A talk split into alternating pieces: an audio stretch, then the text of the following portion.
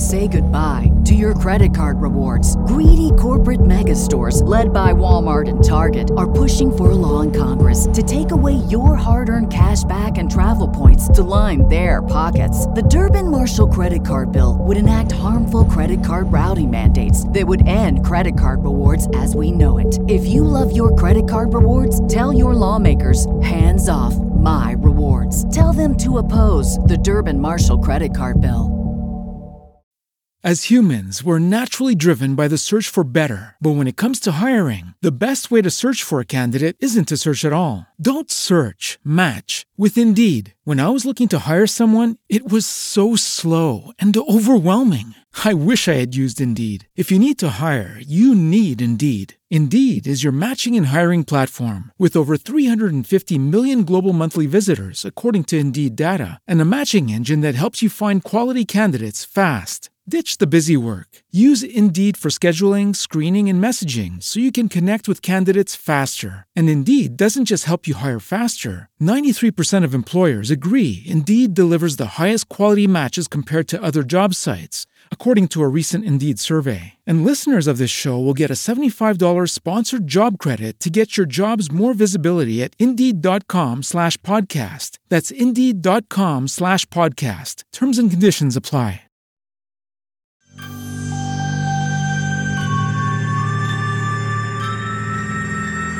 From Beyond by H.P. Lovecraft.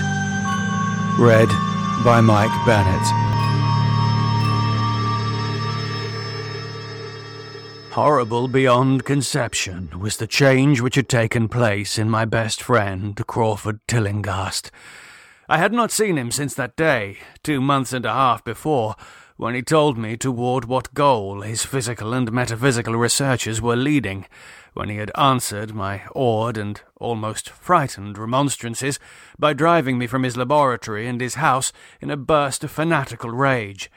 I had known that he now remained mostly shut in the attic laboratory with that accursed electrical machine, eating little and excluding even the servants, but I had not thought that a brief period of 10 weeks could so alter and disfigure any human creature.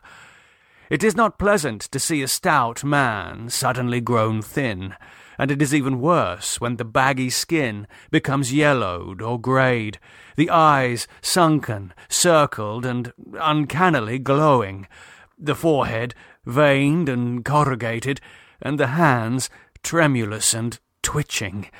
And if added to this there be a repellent unkemptness, a wild disorder of dress, a bushiness of dark hair, white at the roots, and an unchecked growth of white beard on a face once clean-shaven, the cumulative effect is quite shocking.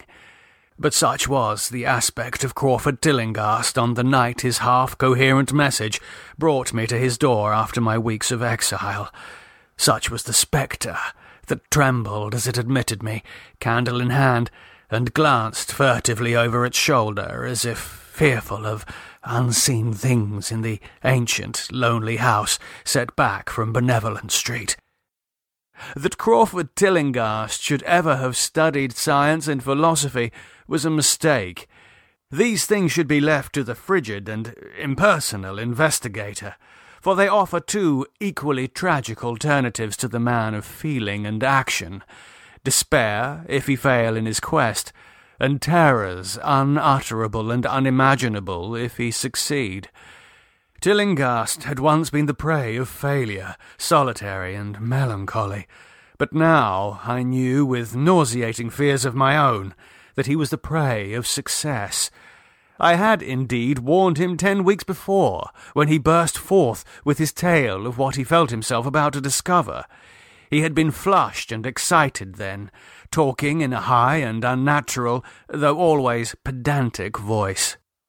"What do we know of the world and the universe about us?" he had said. "Our means of receiving impressions are absurdly few, and our notions of surrounding objects infinitely narrow. We see things only as we are constructed to see them, and can gain no idea of their absolute nature. With five feeble senses, we pretend to comprehend the boundlessly complex cosmos, yet other beings with a wider, stronger, or different range of senses might not only see very differently the things we see, but might see and study whole worlds of matter, energy, and life which lie close at hand, yet can never be detected with the senses we have. I have always believed that such strange, inaccessible worlds exist at our very elbows, and now I believe I have found a way to break down the barriers. I am not joking. Within 24 hours, that machine near the table will generate waves acting on unrecognized sense organs that exist in us as atrophied or rudimentary vestiges. Those waves will open up to us many vistas unknown to man, and several unknown to anything we consider organic life. We shall see that at which dogs howl in the dark, and that at which cats prick up their ears after midnight. We shall see these things and other things which no breathing creature has yet seen. We shall overleap time, space, and dimensions, and without bodily motion, peer to the bottom of creation. When Tillinghast said these things, I remonstrated, for I knew him well enough to be frightened rather than amused. But he was a fanatic, and drove me from the house. Now he was no less a fanatic, but his desire to speak had conquered his resentment, and he had written me imperatively in a hand I could scarcely recognise. As I entered the abode of my friend, so suddenly metamorphosed to a shivering gargoyle, I became infected with a terror which seemed stalking in all the shadows. The words and beliefs expressed 10 weeks before seemed bodied forth in the darkness beyond the small circle of candlelight, and I sickened at the hollow, altered voice of my host. I wished the servants were about, and did not like it when he said they had all left 3 days previously. It seemed strange that old Gregory at least should desert his master without telling as tried a friend as I. It was he who had given me all the information I had of Tillinghast after I was repulsed in a rage. Yet I soon subordinated all my fears to my growing curiosity and fascination. Just what Crawford Tillinghast now wished of me I could only guess, but that he had some stupendous secret or discovery to impart I could not doubt. Before, I had almost protested at his unnatural pryings into the unthinkable. Now that he had evidently succeeded to some degree, I almost shared his spirit, terrible though the cost of victory appeared. Up through the dark emptiness of the house, I followed the bobbing candle in the hand of this shaking parody on man. The electricity seemed to be turned off, and when I asked my guide, he said it was for a definite reason. "It would be too much. I would not dare," he continued to mutter. I especially noted his new habit of muttering, for it was not like him to talk to himself. We entered the laboratory in the attic, and I observed that detestable electrical machine glowing with a sickly, sinister, violet luminosity. It was connected with a powerful chemical battery, but seemed to be receiving no current, for I recalled that in its experimental stage it had sputtered and purred when in action. In reply to my question, Tillinghast mumbled that this permanent glow was not electrical in any sense that I could understand. He now seated me near the machine so that it was on my right, and turned a switch somewhere below the crowning cluster of glass bulbs. The usual sputtering began, turned to a whine, and terminated in a drone so soft as to suggest a return to silence. Meanwhile, the luminosity increased, waned again, and assumed a pale, outre colour or blend of colours which I could neither place nor describe. Tillinghast had been watching me, and noted my puzzled expression. "Do you know what that is? That is ultraviolet. You thought that ultraviolet was invisible, and so it is. But you can see that and many other visible things now. Listen to me. The waves from that thing are waking 1,000 sleeping senses in us. Senses which we inherit from eons of evolution, from the state of detached electrons to the state of organic humanity. I have seen the truth, and I intend to show it to you. Do you wonder how it will seem? I will tell you. Here, Tillinghast seated himself directly opposite me, blowing out his candle and staring hideously into my eyes. Your existing sense organs, ears first, I think, would pick up many of the impressions, for they are closely connected with the dormant organs. Then there will be others. You have heard of the pineal gland? I laugh at the shallow endocrinologist, fellow dupe and fellow parvenu of the Freudian. That gland is the great sense organ of organs. I have found it. It is like sight in the end, and transmits visual pictures to the brain. If you are normal, that is the way you ought to get most of it. I mean, you get most of the evidence from beyond. I looked about the immense attic room with the sloping south wall, dimly lit by rays which the everyday eye cannot see. The far corners were all shadows, and the whole place took on a hazy unreality which obscured its nature and invited the imagination to symbolism and phantasm. During the interval that Tillinghast was silent, I fancied myself in some vast, incredible temple of long-dead gods, some vague edifice of innumerable black stone columns reaching up from a floor of damp slabs to a cloudy height beyond the range of my vision. The picture was very vivid for a while, but gradually gave way to a more horrible conception, that of utter, absolute solitude, in infinite, sightless, soundless space. There seemed to be a void, and nothing more, and I felt a childish fear which prompted me to draw from my hip pocket the revolver I always carried after dark since that night I was held up in East Providence. Then, from the farthermost regions of remoteness, the sound softly glided into existence. It was infinitely faint, subtly vibrant, and unmistakably musical, but held a quality of surpassing wildness which made its impact feel like a delicate torture on my whole body. I felt sensations like those one feels when accidentally scratching ground glass. Simultaneously, there developed something like a cold draught, which apparently swept past me from the direction of the distant sound. As I waited breathlessly, I perceived that both sound and wind were increasing, the effect being to give me an odd notion of myself as tied to a pair of rails in the path of a gigantic, approaching locomotive. I began to speak to Tillinghast, and as I did so, all the unusual impressions abruptly vanished. I saw only the man, the glowing machines, and the dim apartment.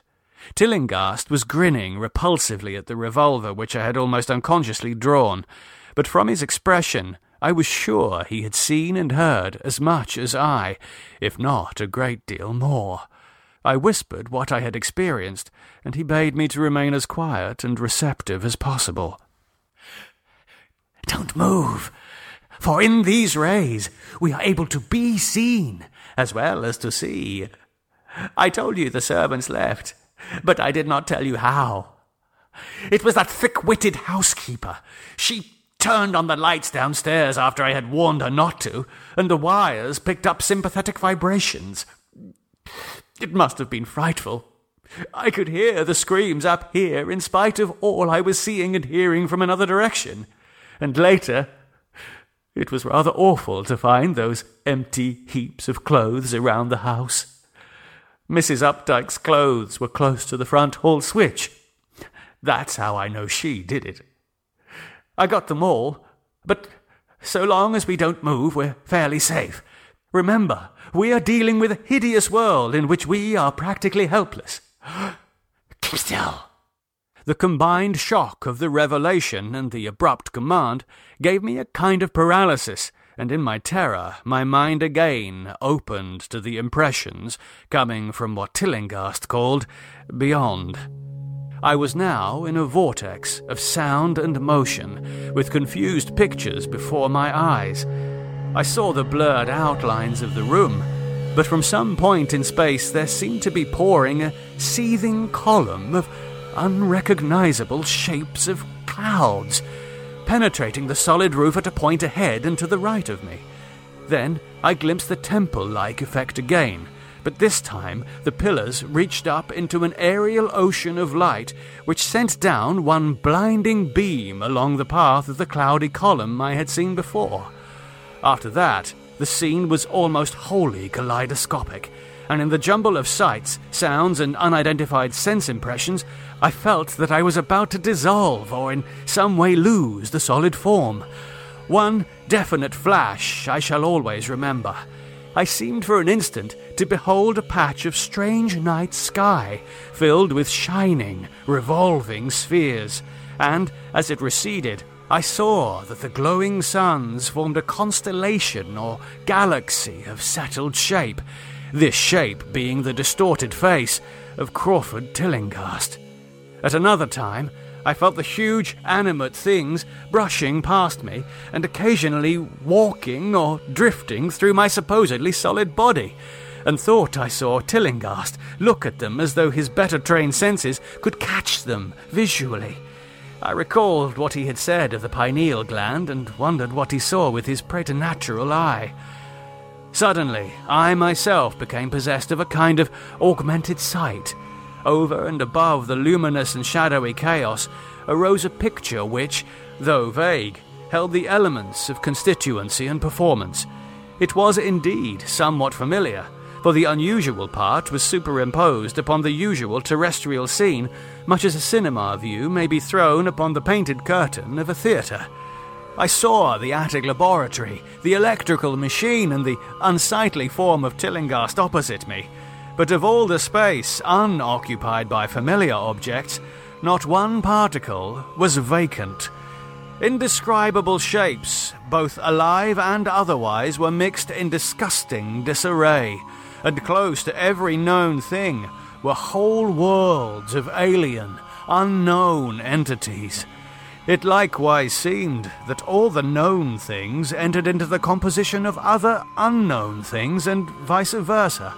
Foremost among the living objects were inky, jellyfish monstrosities which flabbily quivered in harmony with the vibrations from the machine. They were present in loathsome profusion, and I saw to my horror that they overlapped, that they were semi-fluid and capable of passing through one another and through what we know as solids. These things were never still, but seemed ever floating about with some malignant purpose. Sometimes they appeared to devour one another, the attacker launching itself on its victim and instantaneously obliterating the latter from sight. Shudderingly, I felt that I knew what had obliterated the unfortunate servants, and could not exclude the things from my mind as I strove to observe other properties of the newly visible world that lies unseen around us. But Tillinghast had been watching me and was speaking. "You see them? You see them? You see the things that float and flop about you and through you every moment of your life? You see the creatures that form what men call the pure air and the blue sky? Have I not succeeded in breaking down the barrier? Have I not shown you worlds that no other living man have seen?" I heard his scream through the horrible chaos, and looked at the wild face thrust so offensively close to mine. His eyes were pits of flame, and they glared at me with what I now saw was overwhelming hatred. The machine droned detestably. "You think those floundering things wiped out the servants?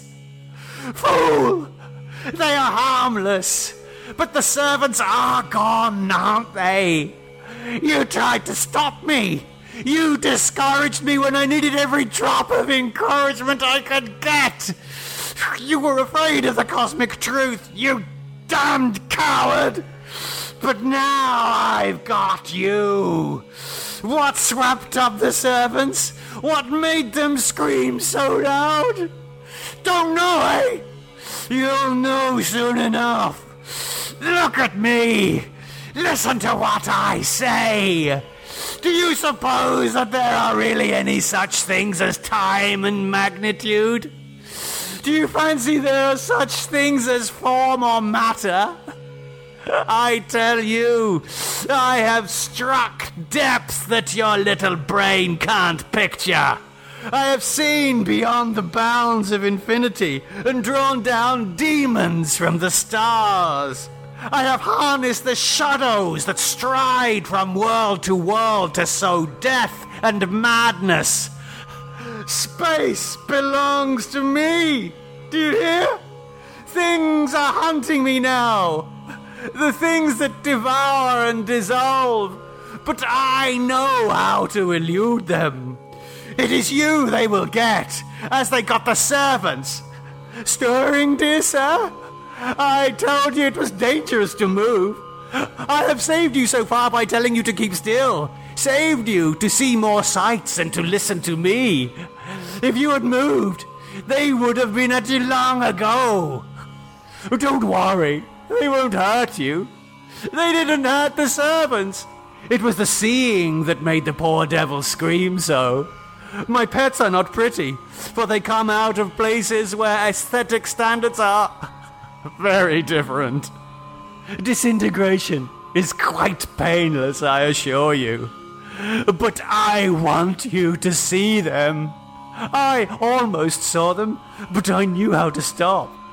You're curious? I always knew you were no scientist. Trembling, huh? Trembling with anxiety to see the ultimate things I have discovered. Why don't you move, then? Tired? Oh, don't worry, my friend, for they are coming. Look! Look, curse you! It's just over your left shoulder!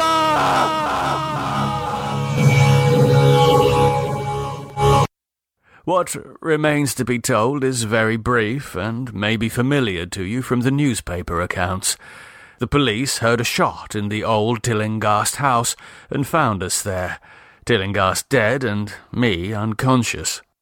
They arrested me because the revolver was in my hand, but released me in 3 hours after they found it was apoplexy which had finished Tillinghast, and saw that my shot had been directed at the noxious machine, which now lay hopelessly shattered on the laboratory floor.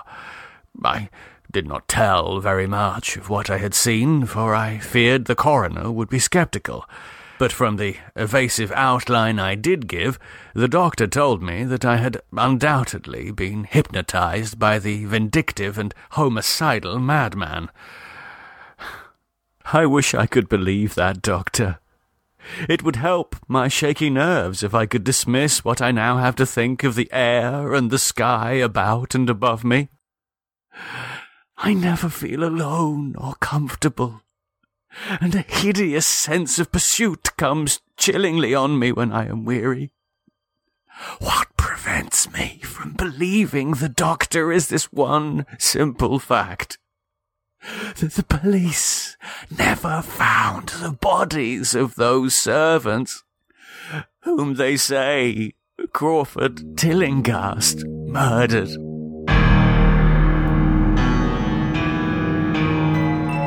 Thank you for listening. The music on the podcast was by The Laughing End. Follow on Twitter at The Laughing End.